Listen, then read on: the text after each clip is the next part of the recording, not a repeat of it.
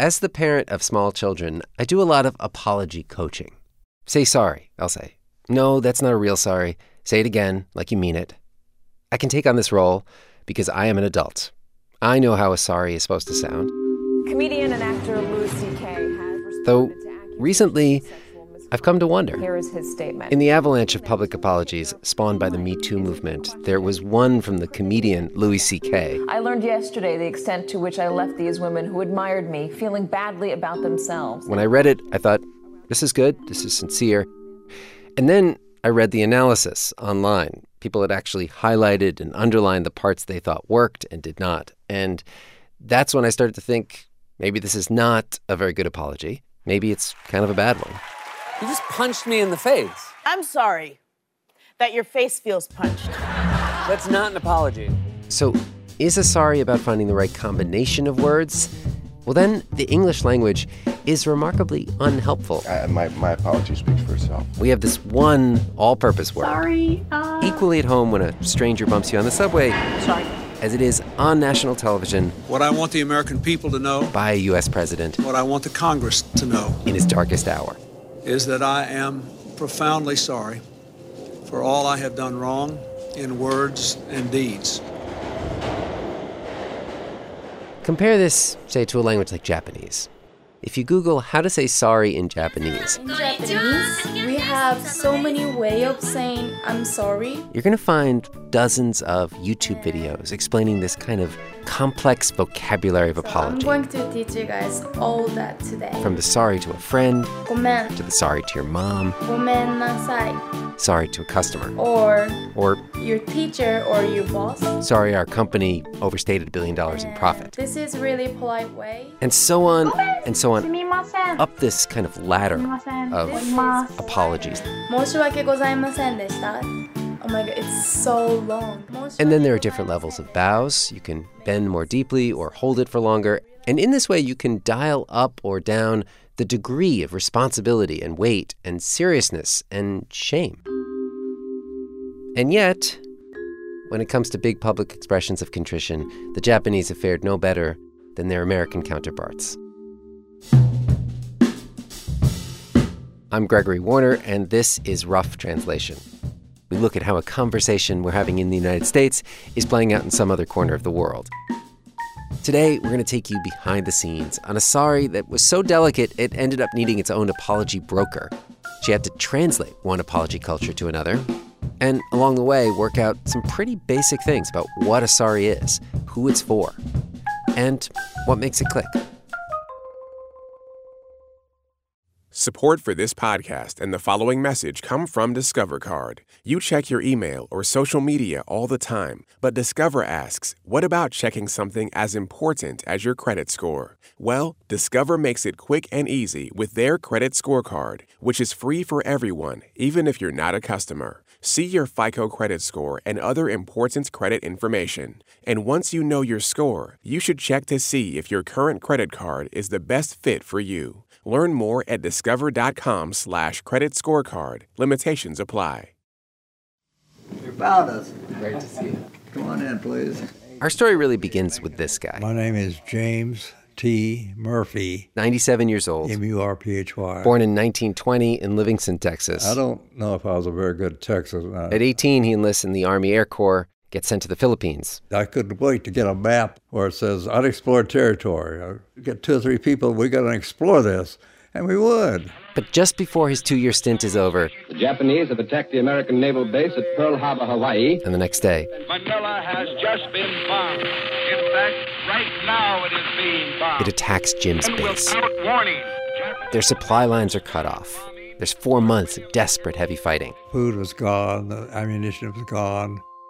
We had no fight left in us. We were worn out and completely exhausted when we were overrun by the Japanese and captured. 76,000 troops. It's the largest army under American command to ever surrender.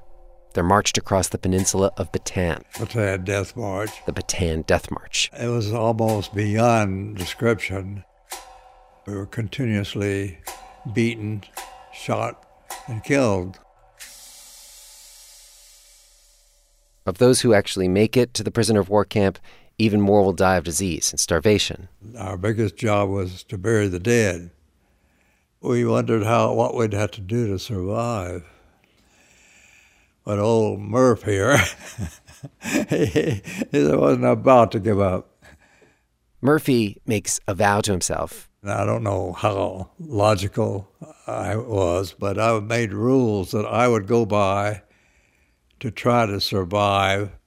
One rule he's not going to bow to the Japanese guards. I said I would bow to no man. Even when they beat him for not bowing, sometimes I had to make out like I was bowing. He tells himself that wasn't a real bow. Little quickie. he also vows to do nothing to help the Japanese war effort. But two years into his capture, he's loaded onto a cargo ship, sent to mainland Japan, to the snowy mountains of the north. And he's brought with 500 other prisoners to an old copper mine. And he's handed a pick. You work or you die. When Jim gets too sick to walk the two miles from the camp to the mine entrance, two other starving POWs are ordered to drag him there. Yes, uh, I was carried up the mountain several times, one man on each side. And by the time the three of you got up there, you had three workers that couldn't get up. I just can't understand it. Why would they want a sick worker who couldn't even walk in a mine? Well, people that were able to communicate with indicated that there was contract to furnish so many able-bodied people to the mine each day. In this contract, it's between the Japanese military and the company Mitsubishi. That's who owns this mine. Jim realizes he's been sold as labor to the Mitsubishi Corporation. For 11 months and seven days, he mines the copper that he knows will go to make Japanese bullets and submarines. Until the war ends, he's liberated, and Jim returns home to an America that is celebrating. Throngs of happy people celebrate the end of fighting the dawn of peace. A lot of the stuff I haven't talked much about, and you probably detect that. It's all over. It's total victory. I put so much stuff way in the back of my mind. Jim did not want to talk about what he went through with anybody. He didn't even want to brief the military about his experiences. That's how badly he wanted to put this chapter behind him. I don't mean to be light on any of this stuff. The reason I smile sometimes, but if I don't smile, I'll cry. Jim's age has been called the silent generation, the generation that bucks up and doesn't talk about their feelings. Back then, neither side, not Japan and not America, wanted to talk about the bad things that were done in the war. And not until decades passed did something happen that would give this whole culture of silence around the war a kind of jolt. President of the United States. It's 1988, and President Ronald Reagan takes the stage with about a dozen Japanese Americans. Members of Congress and distinguished guests, my fellow Americans, we gather here today to right a grave wrong. He acknowledges the 120,000 Japanese Americans who were rounded up from their homes at the start of the war. This action was taken without trial, without jury. It was based solely on race. Reagan's apology is a huge success in America with the victims. And more than that, it becomes a catalyst for other apologies, a kind of template for how you say sorry for crimes in World War II. I speak for members on all sides of the House today. In Canada, six weeks later, in offering to Japanese Canadians the formal and sincere apology. In Germany, the government apologizes.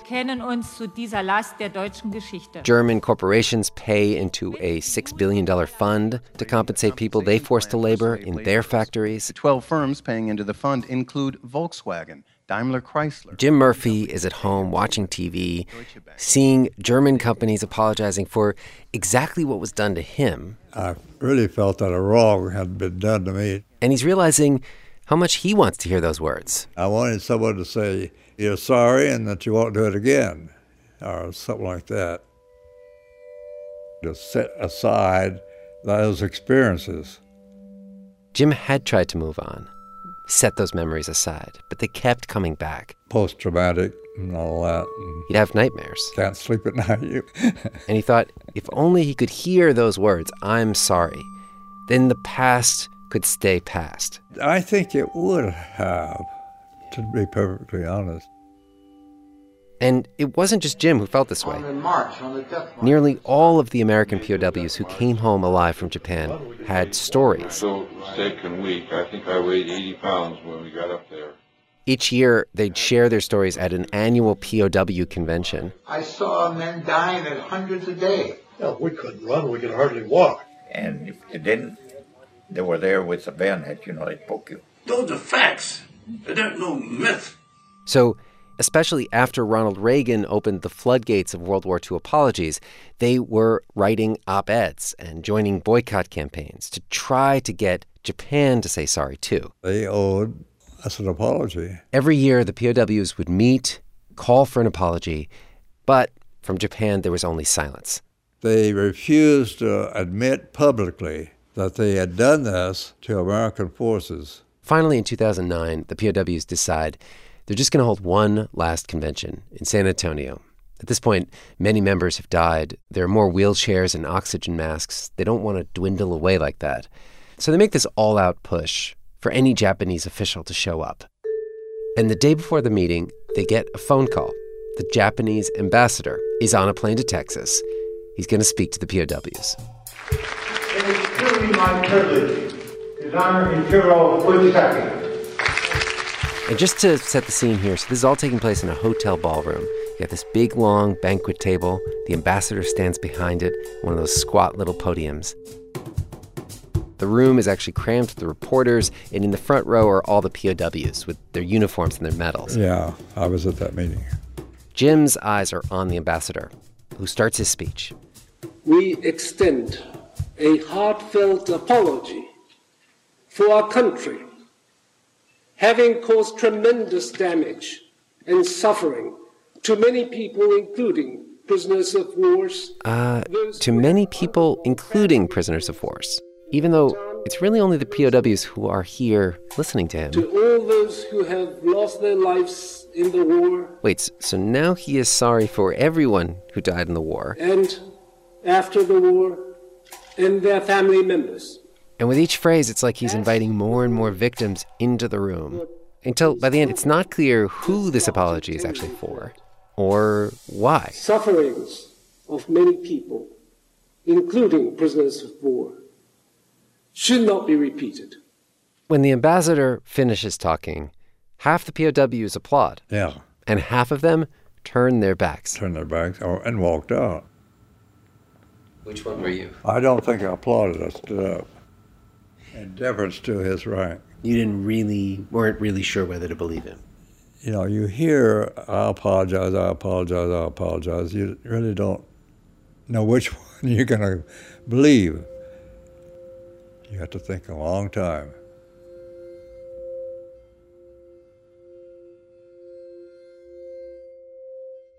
The POWs would never convene again, and many were ready to call it quits on this whole apology campaign. Jim Murphy wondered if any sorry could do what he hoped, if what had gone so wrong in that hotel ballroom could ever go right. But over the years that the POWs had been fighting for a sorry from Japan, they had acquired an unlikely ally. This is the very special friend. A Japanese woman named Kinue Tokudome, living in California. She had befriended some POWs. This is Bob. One POW even asked her to write his obituary. Can you believe? The Bataan Death March survivor asked the Japanese person to write his own obituary. And I did that. Kinue was born in Japan just after the war. As a teenager in the 1960s, no one talked about the POWs or the war. Her high school history textbooks, they stopped at 1930. Mm-hmm, that's how I remember. And how did you feel about that silence at the time?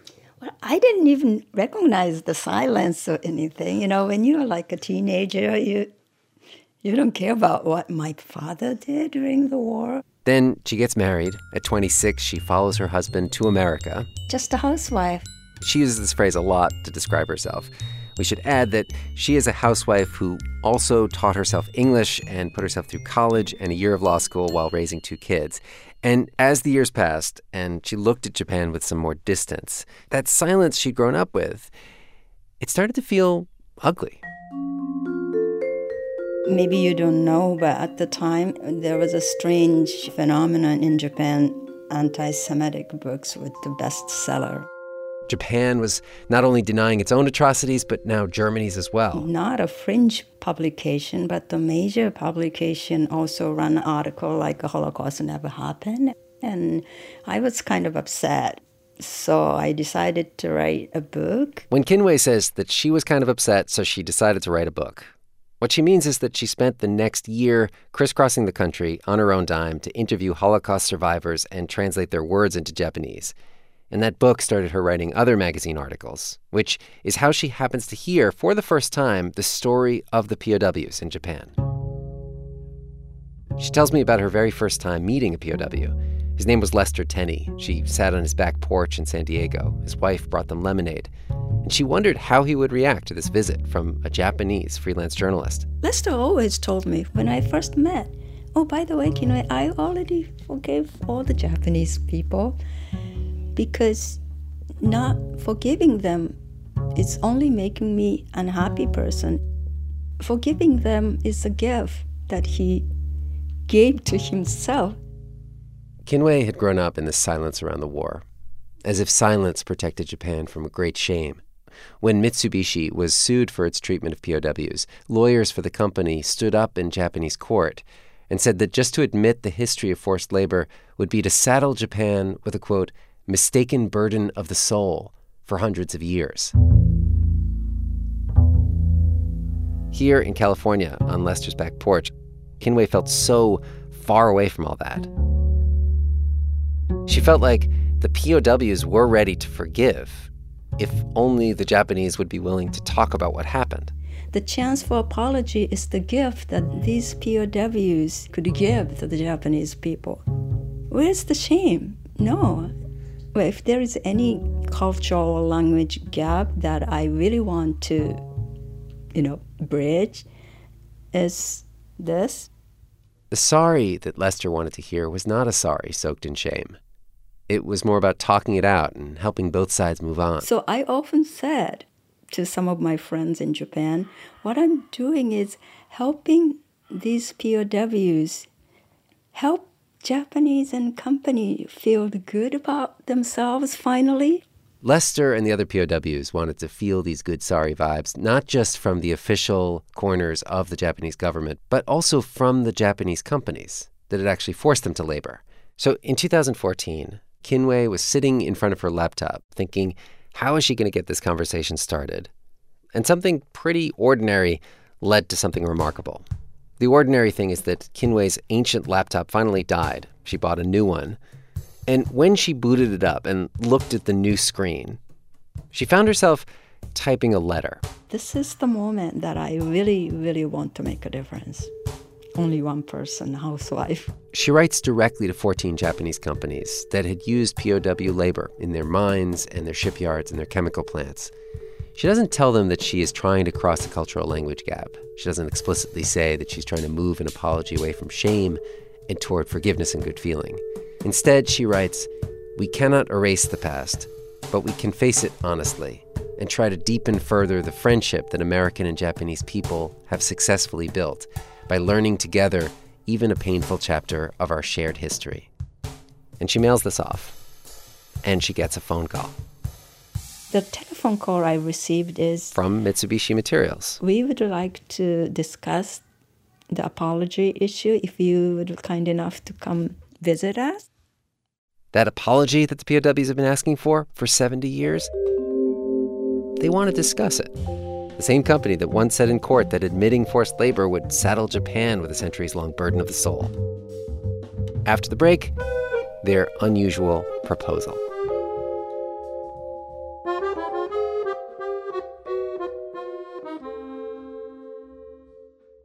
Support for this NPR podcast and the following message come from Kumon. In Kumon, kids complete work daily to build a strong foundation in math and reading. Preschoolers become kindergarten ready, while older kids develop better study habits, increase mental math skills, and improve their reading comprehension. Kumon kids become critical thinkers and problem solvers while developing a passion for learning. Kumon, where smart kids get smarter. Visit Kumon.com.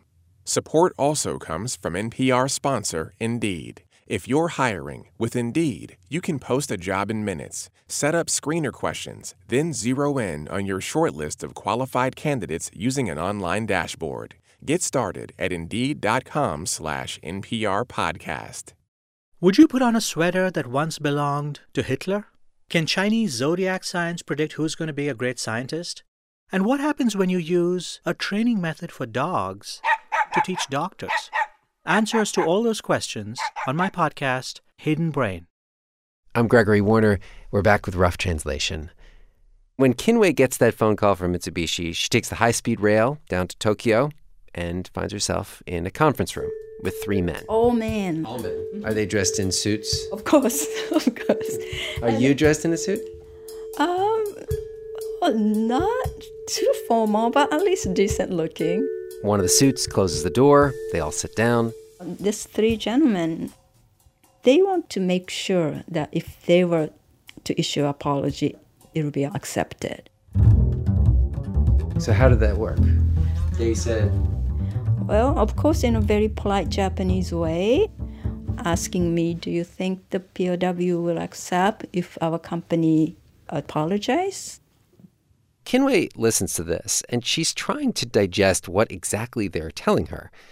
Because if you are someone who's ever said sorry or had sorry said to you, you know that the way it works is that first the apologizer speaks and then the other one accepts it. Or doesn't accept it. That's their choice. What Mitsubishi is asking for is that the acceptance be guaranteed in advance before an apology is even drafted. It feels less like contrition, more like a contract, like having your mortgage pre-approved. Now, there was a reason that the men in suits were so gun shy about committing to this apology. Japan had been burned before.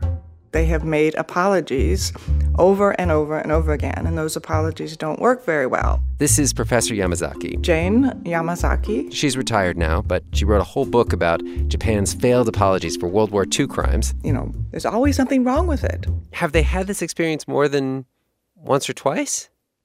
Every time. Oh my God. That's why they, they keep making these apologies over and over again. They're never enough. Japan actually had apologized for its actions in World War II. And if you remember those YouTube videos on how to say sorry, that whole taxonomy of responsibility and shame, that had only made things worse. Yes. In the early Japanese apology, the word that was used was usually ikan or makoto ni ikan, true regret. I regret truly. True regret, that was seen as way too bureaucratic, too neutral, that was ditched and replaced with hansei. It means to reflect on and sort of to criticize. So when this word hansei was used, people they said, ah, they just they're, they're going to reflect on their wrongs. But in Japan, whenever you do something wrong, as a child or you know you're told very seriously reflect on your actions. It doesn't just mean think about it it means take it to heart. And so these apologies tried to clarify that this was really from the heart? From the heart. The, my deepest heart. This also got japan in trouble. In 1990 the Emperor of Japan had drafted several versions of an apology to the Koreans. One of these versions, it had him saying some an expression that sort of means, "I'm sorry from the bottom of my heart." And the Korean newspaper had a cartoon where they showed Mount Fuji, and these notes were coming out of Mount Fuji, like a singing notes.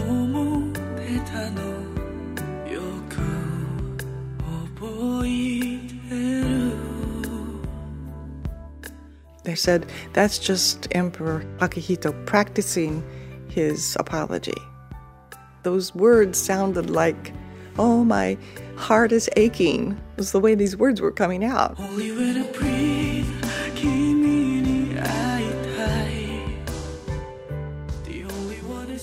In Japan, each of these rejected sorries provoked anger and frustration.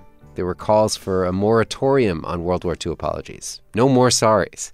So you can see why when Mitsubishi received Kinue's gracious request for a heartfelt apology, its board members had to think twice. Hello, Gregory. One of those board members was Yukio Okamoto. I've heard people call him the Henry Kissinger of Japan, only younger. He's 72. He's a guy who has the ear of prime ministers. He's a regular commentator on TV. Uh, we were not sure. And he wondered if the American victims will really accept our apology emotionally and sincerely or not. Could this apology be any different? Otherwise, we will have to be met with further criticism. So, of course, our Japanese companies, being conservative, was a bit uh, hesitant. If one company apologizes and it does not go well, then all the companies could look bad. You know, Japanese society, and especially the business community, is like uh, a gigantic fleet. Individual ship cannot make uh, individual turns freely. So the only way it seemed to him that Mitsubishi could take this risk is if they had that guarantee that the apology would be accepted. I let them know I, I happen to know the one available of POW who were forced to work at Mitsubishi Mines. James T. Murphy. So he should be the one who accept. M U R P H Y. And the company Mitsubishi Material said, so Mr. Murphy will accept it, right? Kinue doesn't tell Mitsubishi that Jim will accept it, but she does tell them, don't worry, Jim Murphy's a very forgiving person. He's such a gentleman and he never instilled any bitter feeling in their children. Why is it important that he didn't instill bitterness in his children? For Mitsubishi to hear that? I, I think that would assure them that they are dealing with a very decent human being. Ms. Tokudome was uh, instrumental. She really did a good job in persuading us that uh, our good will be met with the equal amount of goodwill by the American side. Kinue was right about one thing. Jim is a forgiving person. Because I really believe that you could get eaten up. I've seen people like eaten up with hatred. When she wrote him, he wrote her right back saying what he required in an apology, which was everything he did not hear from the ambassador. He sent me email very helpful. Well, I can accept the apology if it includes three things. I did it. I'm sorry I did it. I will not do it again. What else can you say? But what Kinue did not know was that Jim's own reasons for wanting an apology had shifted. If in the beginning he'd wanted to hear an apology so he could put the past behind him, set those hard memories aside, now he was in his ninth decade. I'm sorry because uh, closure means so much to somebody, but uh, I don't want closure. what he mostly felt now was the weight the weight of being the last POW who had worked in the Mitsubishi mines, who was alive and well enough to travel, the last POW who could legitimately accept an apology. What were you worried that the apology I would? was worried that the apology would not satisfy all the people I was representing. And you knew that some of the POWs who died would never have accepted it. Yes. Yes. Did that did that trouble you? It did. It did.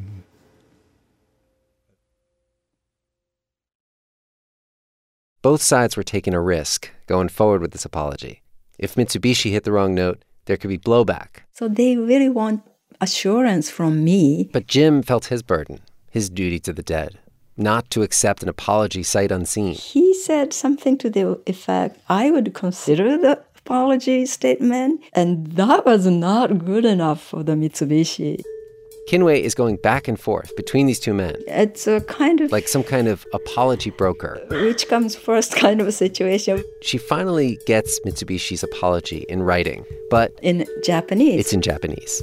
And there's a big warning on this email for internal company use only. Kinue thinks, well, I can translate the two page. She could translate it, of course, and send it to Jim. Right. A couple of hours, I could do that. Yeah. But I didn't want to do that because I really didn't want to create the situation that what Jim read with my translation somehow different from the actual version. she doesn't want to send Jim something now to get a yes that he might later regret. So she tells him, Look, I have read this apology. It's good. It's what you want. I thought this is perfect, very sincere. This will be accepted by Jim. But Jim, being Jim, he had to read entire statement in English. It's days before the apology ceremony is supposed to happen in Los Angeles, not far from Jim's home. And Mitsubishi still does not have their guarantee. I was I was frustrated. She writes this anguished email at 6:30 in the morning to Jim's son. It was happening just a few days time space. Tries to pressure him, blaming Jim for not trusting her. But looking back, I, I regret. I shouldn't have take that position. Jim never sees that angry email.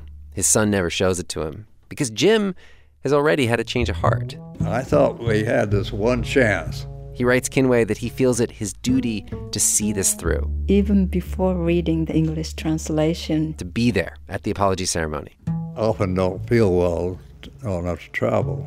But I said, I will be there that Sunday no matter what. The way Jim saw it, Kinue had just worked so hard for this to happen. And he didn't want to be the guy who stood in the way of history. And so that Sunday morning, Jim gets dressed in his gray suit and red tie. He gets in his son's car with his wife, Nancy.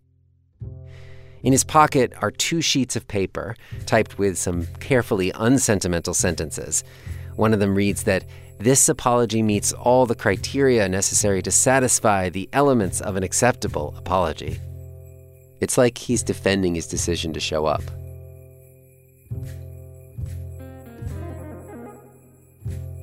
Jim and his family arrive at the Museum of Tolerance at the Simon Wiesenthal Center. They've agreed to host this ceremony.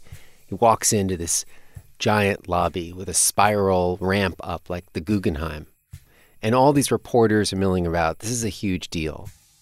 But instead of going into the room with all the reporters, he led down this little hallway to an elevator bank, taken up to the fourth floor to a private room. Jim wasn't expecting any of this. Inside the room, he finds another POW he knows, Lester Tenney, also some family members of POWs. There are the Mitsubishi executives, including Yukio Okamoto. But what Jim does not see are any reporters. We only have tape of this because the daughter of a POW had a camera rolling.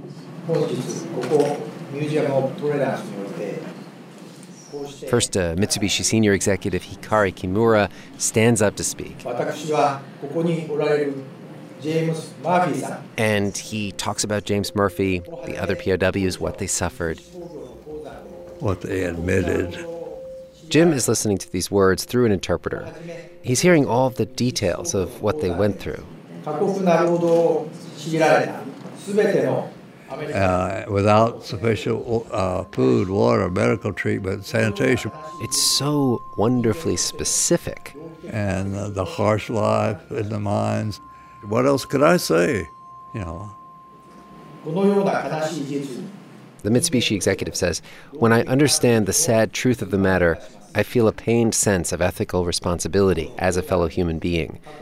As a representative of Mitsubishi Materials, I apologize to you deeply. And then Jim watches as all seven Mitsubishi executives in the room together stand up and bow at the waist.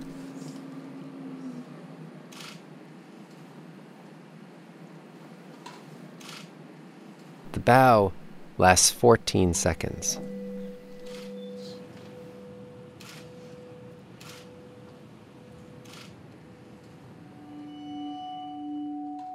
They went through the most pronounced gyrations of offering an apology that I've ever seen. They were almost crawling up on the table, and they said there was a, the top way of performing, very highest level of performing an apology. Do you, have you heard of that? I just know that each one has more and more shame associated. Yeah, the top wasn't too much for me. I mean, you, yeah, you deserved it. To me, it may seem more sincere. They were almost embarrassing. I wasn't expecting so much uh, feeling to be put into it. Was the Mitsubishi one the first time you really were sure this is a sincere apology? Yes, it was.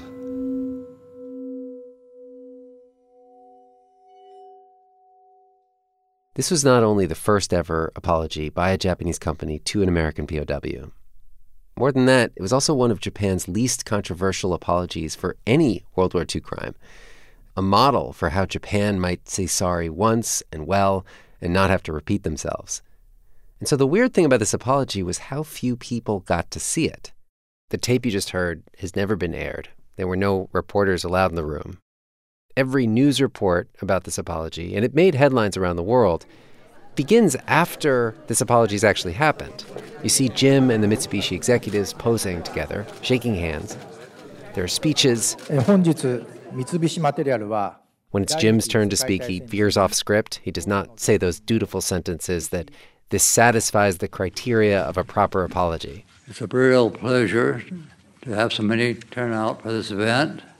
This happened to be the first time that we've heard those words, and they really touch you uh, at the heart. So it's my high honor to accept the apology from the Japanese delegation. Jim looks out at the crowd and he makes a kind of wish for the future. We hope to extend Mitsubishi's gracious coming forward at this time. He hopes, he says, that other Japanese companies will follow Mitsubishi's example. All the other mines and factories who employed uh, American POWs against their will. Kinue would write letters to those other companies. She would tell them, look at this apology that Mitsubishi made. Look how well it went. Six months, one year, I was hopeful maybe some other major one would come forward. Maybe another company would apologize, and another, and another. She knew that Japanese companies often move as a fleet. But it didn't happen. So I decided, well, that's it. They have to live with the, with the legacy of not coming forward. We want these two different things from a public apology. We want it to spark a public conversation. We gather here today to right a grave wrong. To get us all talking about something that we're not talking enough about. But we also want it to feel like a real apology, intimate and heartfelt and sincere.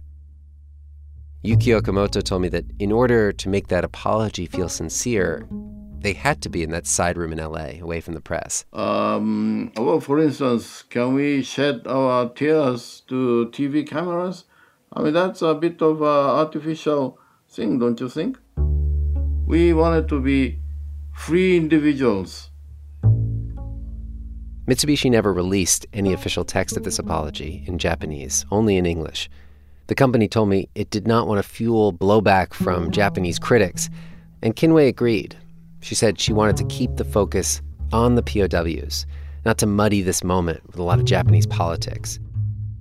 But without all that blowback and shrill debate, this apology did not start a cascade of other apologies. It was a one off. And it kind of gets to a basic conundrum about public apologies, whether you're talking about a copper mine in 1944 or a comedian's hotel room in 2004. Who are these public expressions of sorry actually for? Are they mostly for the people who were harmed, for their closure, their peace of mind, or are they in some way for the rest of us? I asked Jim, did you want the apology in a sense because you needed to hear it, or did you want the apology because Japan needed to hear it? I could live without it, but I wanted to accept it. And this might be boggy your mind because I wanted to start a better world for people. I know that's hard to believe, but uh, that's what I really feel. That the world would feel better for everyone to apologize. We can try. We can keep trying.